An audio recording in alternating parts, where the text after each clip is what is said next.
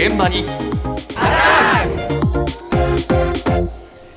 今朝の担当は西村篠さんです。おはようございます。おはようございます。年明けから能登半島地震もありまして防災意識もさらに高まっていると思いますが、うん。視覚障害がある方目の不自由な方に地域の水害リスクを分かりやすく伝えようと埼玉県加須市が耳で聞く洪水ハザードマップを作りました。耳で聞く？はいそうなんです、洪水ハザードマップ。はい、どういったものなのか、はい。加須市役所危機管理防災課小林秀則さんのお話です。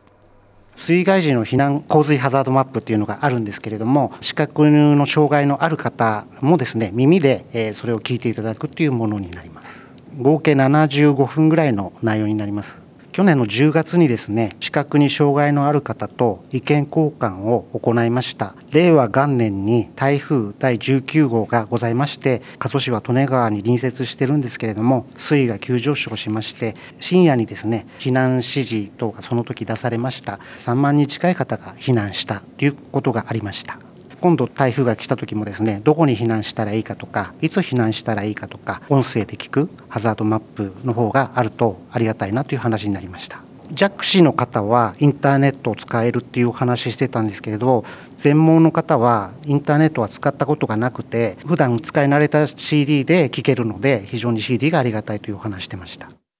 あそうかそうか。CD にしようってことだな、そうなんです、この CD 加須市がですね。弥生という朗読ボランティア団体に録音を依頼して去年12月先月ですねええ。完成しました、はい。市内に住む希望者に無料で配っていまして、ええ。全部で80枚ほど作った CD のうち、ええ。今すでに半分の40枚ほど配布済みだということなんですね。目が不自由な方のほか地元の眼科でも紹介したいと医師がチラシなどを受け取りに来たそうです。あか。えじゃあ実際にどのような内容が収録されているのか CD の音声の一部ちょっと聞いてください。警戒レベルと避難情報。警戒レベル4で全員避難。加須市では降水量や河川の水位などの状況により段階的に避難情報を発令します水害時避難場所北川辺地域の方向け大規模水害などに対する一時的な避難場所です。高齢者等避難発令に伴い開設する施設市民プラザ加須バスマークがあります。住所中央2-4-17避難可能回数2回以上施設収容可能人数3125人。駐車可能台数165台。ペット受け入れ可。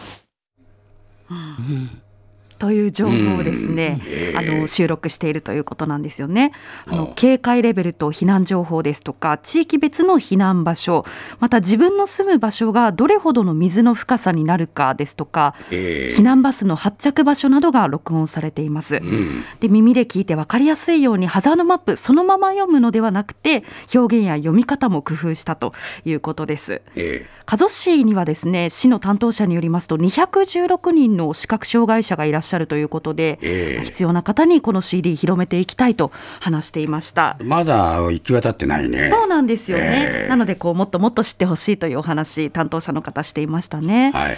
このように加須市では CD という形でしたけれども、ええ。この耳で聞くハザードマップスマートフォンのアプリでも利用できるものがあるんです、うん。目が不自由な方って例えばスマートフォンの画面を何回タップすると次のページに進むなどこう指などで操作をしながら音声を聞いて情報を確認していくんですけれども、あええまあ、そういった機能を使ってアプリでハザードマップを聞くことができるということなんですね。えユニボイスブラインドアプリという名前なんですがこのアプリを開発したユニボイス事業企画株式会社谷口浩二さんのお話です。当初洪水だけだったんですけども昨年の12月に津波高潮土砂災害のハザードマップも音声で聞くことができるようになりましたユニボイスブラインドアプリをダウンロードしますメニューの中にですね現在地っていうアイコンがございましてそれを押すとまずお天気情報が